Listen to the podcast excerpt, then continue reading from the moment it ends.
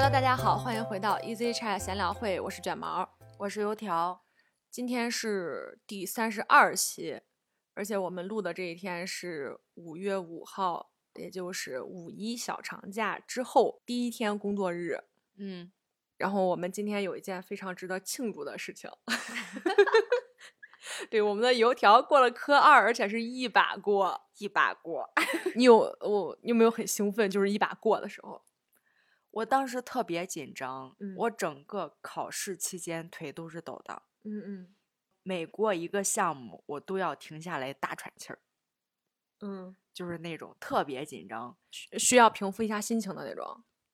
啊，对，如果我不大喘气儿的话，我感觉我都呼吸不上来，我需要深呼吸，嗯冷静一下，然后再开始下一个项目。嗯，那行，关于考驾照这个，我们随后吧，下期我们单独跟大家分享一下，因为我也有很多关于学驾照的这个故事，如果感兴趣的话，可以敬请期待一下。那我们再来说回我们的这个小长假，油条的主旋律就是练车。对，因为我今天考试嘛，嗯当时打算的就是要五一假期五天都要用来练车，嗯，但是我的教练嗯他歇了两天。对，就在放假之前，胖花问我们五一有什么计划，嗯嗯，我说没计划，然后当时油条就来一句练车。对，我都已经打算好了，我就五天要天天练车。嗯嗯，对，这个你很早都已经说了，嗯嗯，但是呢，计划永远跟不上变化，所以他就有了两天空闲的时间。我的主旋律呢，就是各种吃。虽然说我觉得今年这个小长假相对来说也算是满满当当的一个小假期，但是跟我去年比起来，还是稍微那么逊色了一丢丢。毕竟去年我去了成都呢。那我们再说回来，假期过得怎么样？就是油条总共是练了三天，对，然后空余的两天时间呢，我们去进行了一个进图的室外小徒步吧。我本来想说野外呢，我觉得那公园也不能算野。哎呦，这两次都不能合在一块儿叫野炊。第二次可以，我们先说回第一次，是我们这儿有一条非常非常小的河，前几年因为污染什么的，反正那条河就比较臭。这两年环境保护什么也叫的比较响，所以就治理了，沿河建了绿化带，还有修了有步道这种小游园儿似的东西。我要更正一下，我们的河不小，它是我们的母亲河，它是我们这个小县城的母亲河。就相相比起来嘛，对吧？哦，是黄河的一个支流。嗯，对。然后呢，咱们这群里边儿，除去大胖因为工作关系需要经常去，我应该算是比较经常去这个地方。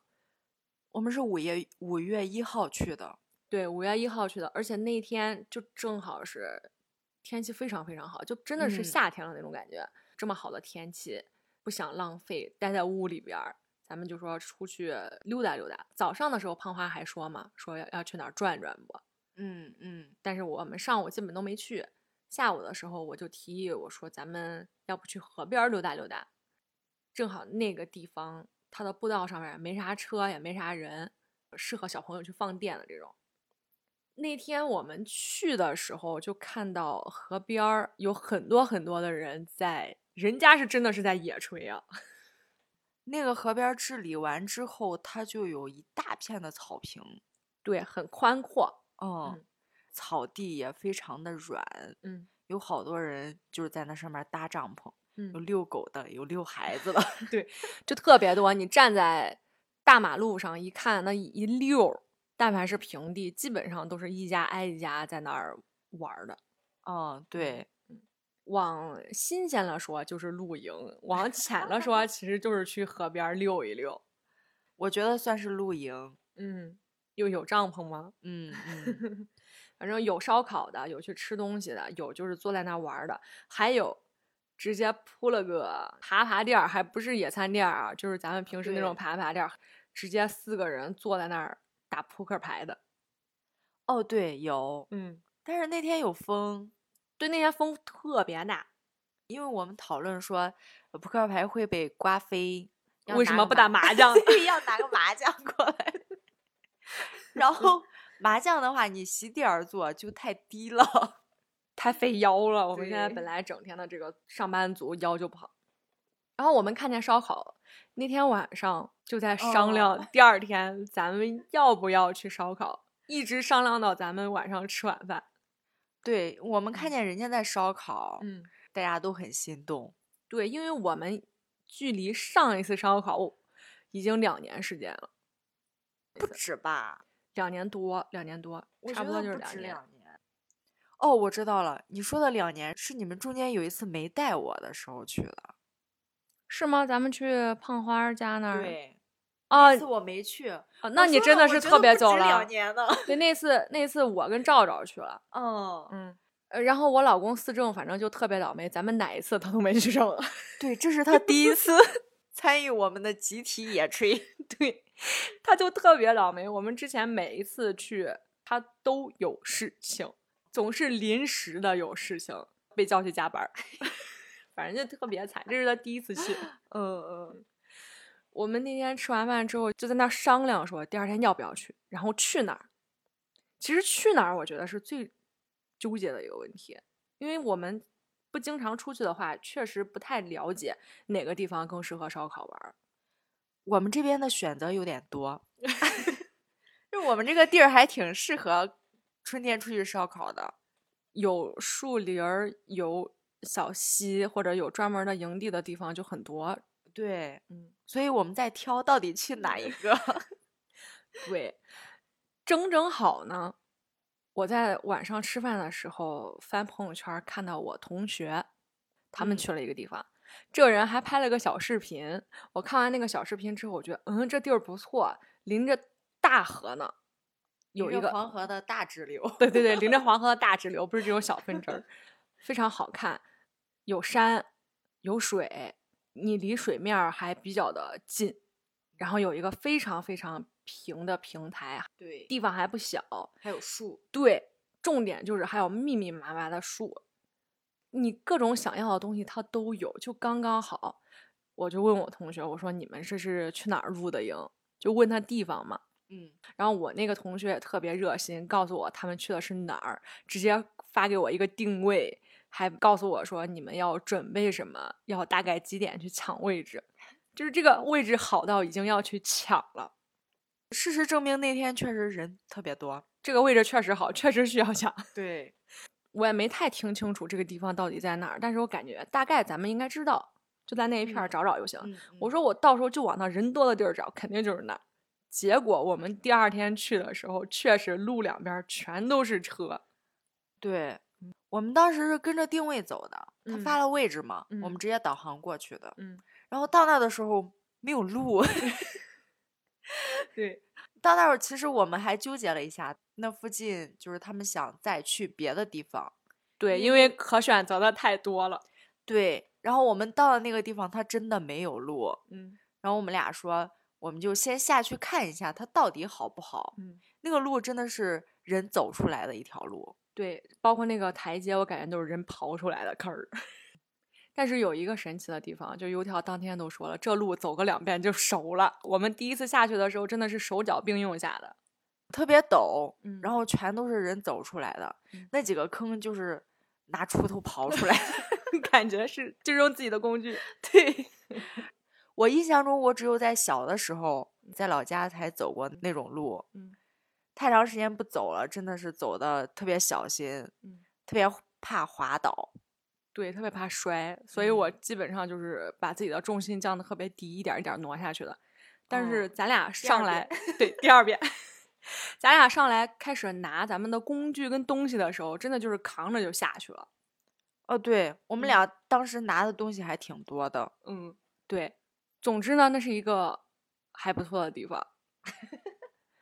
整体的这个过程也还算愉快，而且我为了搞这个氛围啊，我同学也给我推荐了，就说你们去买吊床。嗯，我是很小很小的时候玩过吊床，那时候还是用那种绳结弄得跟那个大网兜似的那种吊床。对我们专门跑到小商品市场里边儿买了一个帆布的，还有一个人家说什么冰丝儿，反正就是两种，想试一下哪个好使一点儿。嗯，然后那个吊床也有很好玩的故事，就是他们都没玩过，基本上。哦对，刚坐上去的时候我很紧张，嗯但是我不知道我自己什么样，嗯直到我看到大胖 坐了上去，他真的肉眼可见的非常紧张，我都能想象得到，我应该跟他是一个姿态，一个表情。正好你第一次坐的时候，我在你面前站着嘛，嗯，就特别僵硬，你懂吗？哦对对，你一看就知道是第一次，动都不敢动，而且坐你还不敢踏踏实实的坐，嗯你浑身都在使着劲儿。我估计你就生怕它翻过去，或者是怎么着，你要摔，你随时预备着自己可能出现的这种意外状况。第一次用的时候，我觉得还是重心吧，嗯，重心调整的不太对，它就是没有那么的让我放心。我们是两张吊床，一张是给小朋友的，所嗯以是嗯扎的稍微低了一点儿。对另一张是我们用的，就说嗯那稍微高一点儿，毕竟我们重嘛，它稍微一压，它会往下下来一点儿嘛。嗯，然后油条去做了小朋友的那个，还告诉我说你那个就是绑太高了。小朋友的那个高低正合适，那个高度坐上去就完全没有负担。但是那个高度，如果是旁边人看的话，再稍微坐一点，你就坐地上，是吗？我不觉得。差不多，差不多的。但是吊床这个玩具吧，我们暂且称它为玩具，嗯它就是你做的多了就还好，因为我们当时去的时候带了小朋友，刚开始自己非常开心在上面，直到他妈一不小心把他给 翻了下来。对他自己还，反正是跟我告状了，也不算告状嘛，他就在叙说这个事情。对，他也跟我说，就是这小朋友吧，大概也就两岁多，他就跟我们说，妈妈没把他看好，然后他自己咚的一下就 摔下去了。对，他其实刚开始对这个东西还是非常好奇的，他应该是第一次见。嗯，而且我们旁边也是有很多的小朋友，大家都没有吊哦床，对，那些小朋友可能就比较大了，我感觉要有七八岁那样子，他们就玩的很嗨，把它当秋千一样在那儿荡。哦然后玩得特别疯，对，然后我们这个小朋友就是站在人家旁边，一脸我特别想参与的那种表情。对，但是人家那个小朋友又不想带他玩，他他确实太小了，对，主要嗯是他太小了。嗯很危险，他在那儿。嗯，中间还有一个很搞笑的事情，我不知道你有没有看见啊？就是我们的这个小朋友呢，特别想跟人家那个大朋友玩，嗯，他就地上薅了一根草，就是那个叶子，你懂吗？嗯哦，我就问他，我说你是不是想跟姐姐玩？他就看着我拿着那个叶子，我说你要是想跟姐姐玩，你是不是还想把这个小树叶子送给那个小姐姐？所以他就拿着那个小树叶子走了过去。传说中的社牛小朋友，他真的是很厉害。嗯那我们前一天去那个河边的时候，嗯，他想跟人家玩，他噔噔噔跑着就去了，对，然后一群大人在后边追他。对还追不上。嗯小朋友的世界就是这么的单纯，我感觉。嗯，那我们一定要讲一下我们的见闻。嗯，我们在那边野炊的时候见到了特别专业的牛人们。对，专业到什么程度呢？他们不光有吊床，有帐篷，有天幕，他们还支起来那个做饭的锅，就是大家都在那儿烧烤，人家在那儿煮面，煮烩面，对，煮烩面。我的天，能有锅烧火，而且是非常非常专业，各种户外的桌子、椅子，躺椅也有。关键是他们竟然还带了麻将。吃完饭之后就拿出来一副麻将，对，四个人就坐那儿搓麻将。嗯，感觉他们应该是好几家儿，我觉得反正是很大的一个队伍。嗯，大人也挺多的。嗯，有人搓麻将，有人抠手机，有人睡觉。对，然后小哦朋友有人玩儿，要么就是有人吃东西，反正就非常的丰富的活动。人家那真的是去野炊的，咱们那个就是去 吃饭，B B Q。旁边还有另外一群人，嗯，他们那个炭不知道怎么回事，烟特别大。对，当时他们还跟咱说：“你看人家那咋没烟呢？”我想说，我们是专门买的那种没有烟的炭。我们好像是在下风口，他们那嗯个烟就往我们这边跑。是的，当时那个风就是这么着吹的。对 对，嗯，然后后来这一家烟雾特别大的，他们走了之后，又来了一家，也是烧烤呢。他们是有借水，对他们忘记拿水了。其实 我要说，我们那桶水，我们搬了一桶矿泉水。对，因为思政说这应该要水，我们去买一桶水吧。不是说到这儿，哎，咱俩这会儿聊，我忽然才想起来，他一个从来都没去 B B Q 的人，他怎么知道 需要一桶水呢？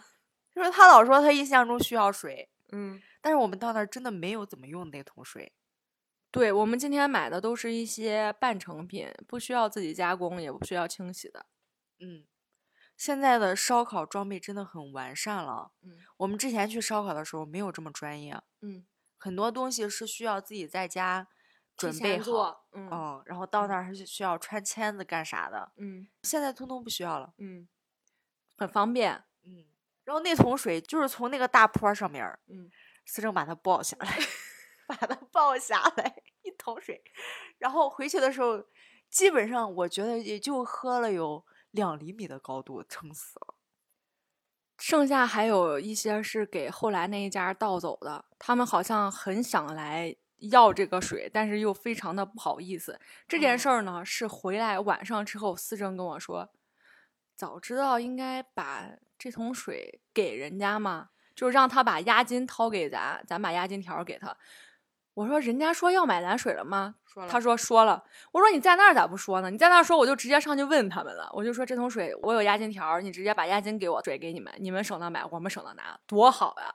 我当时听到了，应该思政跟我是一块儿听到的，嗯人家在小声的商量，嗯，三十块买我们这桶水，我们卖不卖？卖，他咋不大声一点呢？关键是他那个声音没有那么小，反正我是听到了，就嗯是说什么三十块，不知道人家卖不卖。嗯，但是可能由于我们两个都很社恐，人家也嗯没有主动上来问，对，然后我们两个就当没听到，又把他抱上来了。关键你们两个也没跟我们说。好像说了吧，我们两个可能小声讨论了。我记得我们在那儿是有讨论的，说人人家要买我们的水。当时思政还说了这个提议，说不行，把押金条给他们，然后把桶把水都给他们。嗯，是大家都没有回应啊，都没有说什么，然后就抱着起来 走了。我是不知道这件事儿，我要知道的话，我肯定当时就去问他们了。这一桶水啊，抱来抱去，咱累不累？你说呢？反正我没抱。其实有时候他们可能也有一点社恐，对但凡他们过来或者咱们过去，这桶水就不用找来这么多的麻烦。然后后来呢，就经过这两天非常愉快的呢，反正油条就又去练车了。他练车中间也有很多有意思的小故事，我不知道这一次有没有发生，但是他今天考试有一件非常有意思的事情，我们留到下一期吧，下一期给大家说。哎呀，刘导，我要讲一个我考驾照的合集，就是我会从头到尾跟大家分享一下我考驾照的经历。等我的照拿到手，对，应该是在不久的将来啊。但是我不确定我到时候会不会忘。所以我觉得我们下期先做一期吧，等拿到手了之后，肯定还会有新的感受。嗯因为我现在进程过半儿了嘛。嗯，对，这些有意思的事儿其实会忘的，真的会忘。哦，对，嗯我也怕会忘。那过完这两天之后呢，这已经算是吃了很多的大餐了。嗯我又去吃了一顿，因为我的这个朋友他是医生嘛，再加上最近这一段疫情比较严重，我约他时间很难约。嗯他们医生上班跟咱们这种平时的正常上班它不太一样，他们基本上什么白班儿、夜班加班儿、值班儿，对对，什么行政班儿啥的，就乱七八糟的这种，还有什么坐班儿啥玩意儿，搞不清啊，反正非常多。嗯，提起来这个，我之前有一个相亲对象是医生，所以我有大致的 稍微了解了一下他们的上班流程。我觉得我们可以再开一期相亲了，又有了新的很多素材。然后呢，就说回来啊，我跟我的这个医生朋友，我们约了很久很久，这不正好就到了吃小龙虾的季节吗？嗯我们就约着去吃了小龙虾。咱们这儿有一家小龙虾很出名，我们一直没有去吃过，我也是第一次听说，据说是很出名啊，是我同事告诉我的。那个小龙虾真的是非常好吃，我们点了蒜香还有微辣的，分量很大，但是吃呢，你肯定是吃不饱的。是小龙虾还是虾尾？小龙虾带钳子的那种，重点儿就是我表妹她点了一串儿变态辣烤翅，嗯，烤鸡翅吗？对，烤鸡翅，在五六年前吧，大概是。那时候咱们这儿特别火的一家烤翅叫奥尔良烤翅，对，嗯。他们家当时还是小推车的时候，也有那个变态辣烤翅。没吃过。我是那时候尝试过，我记得当时也是只点了一串儿，我跟个女生，我们俩一人尝试一个。嗯，我隐约记得当时是把我给辣晕了，你知道吗？就整个蒙过去的那种辣。你倒地上了吗？我还没有，但真的就是能把你那种辣懵了的感觉。嗯我记得嗯当时喝了很多很多的饮料才压过去。嗯，这次我不知道是什么心理在作祟，让我又尝试了一次。是我妹撕着吃了几块儿，就特别辣，她就开始喝水嘛。嗯我说要不让我尝尝，它那个皮其实烤的特别焦。嗯，我刚才尝一口，我觉得这鸡翅烤的还不错，是生辣嘛。我其实已经忘了那种变态辣的鸡翅到底能辣到什么程度，我就少吃了一点。过一会儿觉得哎好像有点辣，我就不吃了，就喝两口饮料。结果不行了，那个辣就窜上来了。它是先从你的舌尖儿嗯慢慢慢慢延伸到你整个食道，再到胃，那个辣真的就不是辣就是疼。我当时辣的已经说不出来话了。我那个医生朋友还有我老公思政俩人一直在跟我说，其实辣就是一种痛觉。我当时特别想回他们，我说我知道辣就是一种痛觉，但是我现在真的是疼到不想跟你们说这个话题，你懂吗？他俩就一直在跟我讲辣椒就是一种痛觉，怎么怎么样。哇！我当时我就不停的在灌那个冰饮料，我说我真是不想跟你们说那种疼疼到什么程度，就是。好似你从舌尖到你的食道全部产生了溃疡，你又在溃疡上撒了辣椒的那种疼。那你吃变态辣的心理是什么？它都叫变态辣了。对，说起来这个，再回到刚开始，那服务员上来的时候，直接是一个烤饼跟这一颗鸡翅是一块儿端上来，一个铁盘子。嗯，服务员直接指着那个说：“这是一个变态。”然后走了，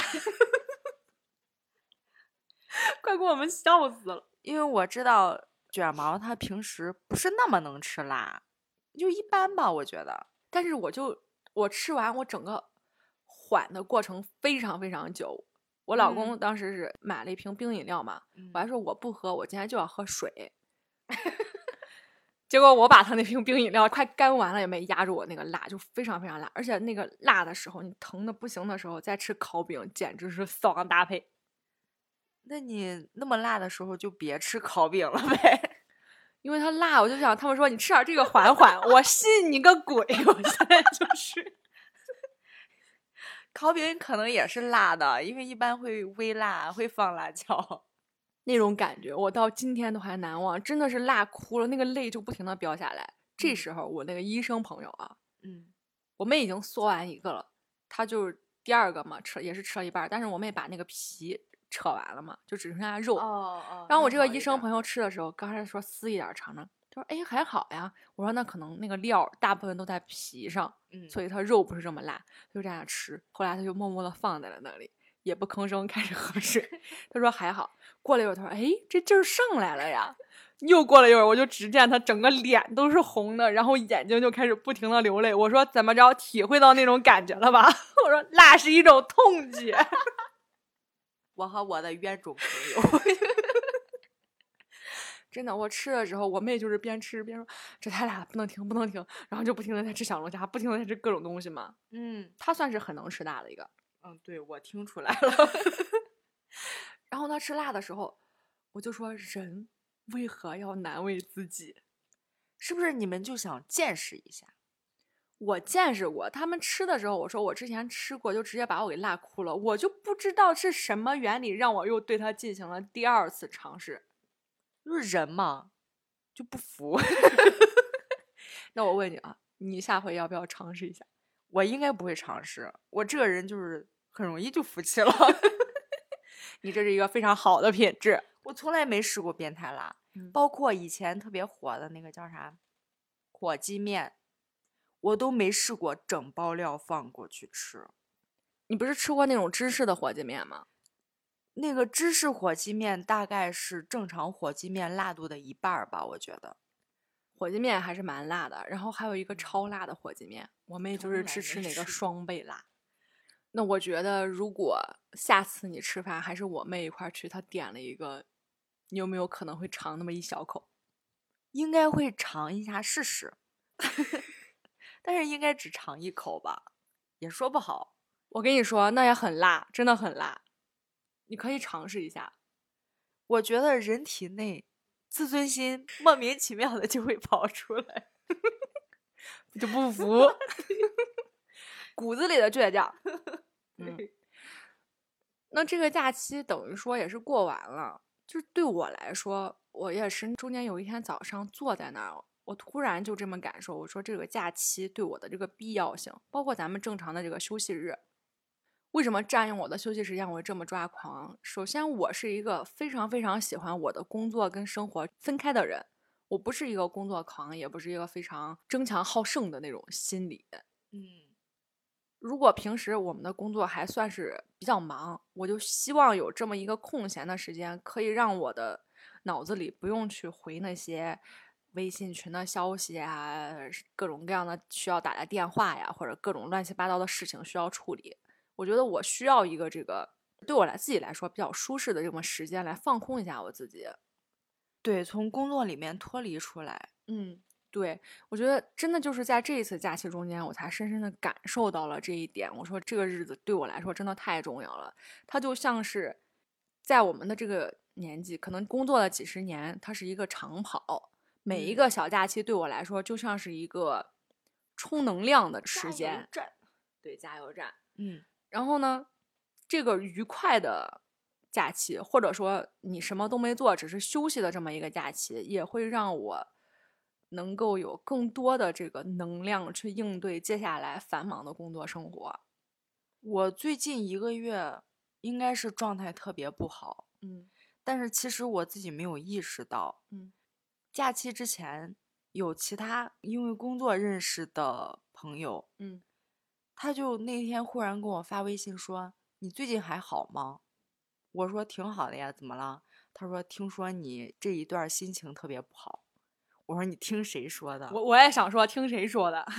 就是说，听闻我这一段状态特别不好。嗯然后今天他又给我发微信了，嗯他说：“你忙不忙？”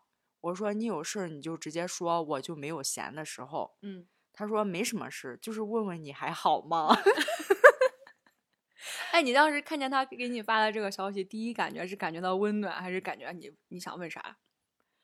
我觉得还挺温暖的。嗯还有就是，我真的是没有意识到我工作上的状态嗯，已经差到这么明显了。就是大家都知道，而且竟然还告诉了其他人。我不知道他们是怎么传的。嗯，但是最近一个月，其实我自己感觉我一直在驾校。其实练车的那个时间对我来说就是放松了。嗯，我大概能理解你这个意思。就哦像有一些很繁忙的人，他为什么还要去运动？就是运动的那一段时间对他来说是放松的。对，我去练车的那个时间，就是把我从工作里面脱离出来，嗯我就专心致志的练车，嗯，感觉在心情上是很放松的状态。嗯正好你还遇到了一个跟你比较聊得来，也不是那么凶的教练。哦，休息两天之后，嗯他还问我去哪里玩，我就告诉他我去了哪儿，干了啥。嗯，就就刚刚咱们聊过的东西。对，我就跟他讲了一下。所以我觉得这个假期是必须得有的，嗯包括平时的周末。其实我们现在的工作，我也不知道是怎么了，嗯，就双休都很珍贵。对，经常性的，反正总要占你休息时间，不管是平时的晚上呀，还是周末呀啥的，总给你找事儿。所以这个假期能完完整整的歇够五天，嗯我觉得真的特别好。嗯，但是还有一点就是，我们不能够保证我们的每一个休息的时间都不被工作打扰。我们也是需要调整自己怎么应对这种情况吧，因为有的时候，你比如说本来这个周末要休息，你期盼了很久，你说哎，终于可以歇歇了，但是这时候突然给你安排了一项紧急的工作，心态会炸。对，但是这个工作你又不能不干，对吧？钱咱又不能不赚。嗯，还是那句话，钱难赚，屎难吃。所以这个调整好自己的心态去应对这么一个突发状况，归根结底是为了对自己好。当你特别急躁或者是生气的时候，尤其是生气这件事情，真的是对自己身体特别大的伤害。但是很难控制。嗯，都会有情绪嘛。嗯，第一个是怎么调节，第二就是怎么发泄。我觉得我现在能比较平静的应对各种加班啊，或者是突如其来的这乱七八糟的事情。工作，嗯，就是次数多了，就是我习磨下了。对，嗯，就对你磨下了。生活总要把你的棱角一点一点给磨了。对，真的是次数太多之后，你就平静了。刚开始嗯真的很难平静。对，很生气，真的嗯很生气。我还记嗯得我刚上班的时候呢，连着上了三周的班儿，我当时心态直接炸裂，每一天上班就跟上坟儿的心情差不多。对，嗯，但是现在你肯定不会，让你连着上俩月你也能上。我会骂街。就在七八年的工作当中，我找到了非常好的方式，并不代表我对这件事情他不生气，而是我嗯能更好的发泄。我觉得现在调节的话，也是通过碎片化的时间，嗯，就是每次一下班，中间你可能休息个一个小时、两个小时，就是调节。你就让自己彻底的放松。啊，对，抓住能让你自己舒适的这个时间，也是我们好好的利用这个假期，想把假期给让它过得很充实的这么一个理由。说起来这个，我就想起来，还是一个工作上认识的朋友，嗯，他每次跟我发微信，我跟他聊工作的时候，他就说你在加班吗？我说嗯，你怎么知道？他说你下班不聊工作。但凡你聊工作，你就肯定是在加班。对我们是下班之后，包括在跟朋友吃饭什么，我们就是不聊工作，我们有很多可以聊的话题。对，嗯，但是现在想不起来聊了什么，反正我们不聊工作。不是播客都播到三十二期了，聊的也不少。说我们平时吃饭的时候嘛，都忘了聊的啥了。吃饭我们有时候会吐槽，哦，会嗯吗？对，会吐槽。但是吐槽的东西它不适合放到播客里边儿，我们在播客就尽量给大家传递一些比较开心的东西。对对，嗯，我们还是希望给大家带来一些正能量。对，我们也希望我们的这个播客成为大家繁忙工作中间调节自己的时间的，怎么说呢？工具吧。然后我觉得我的经历还算够奇葩，就是 跟一般的人还不太一样。对，他其实有很多很有意思的事情，就经常有时候我们得趁热打铁的去聊一聊。因为我记性真的不行，有很多事情我会忘。嗯，那我们今天就跟大家很愉快的分享到这里。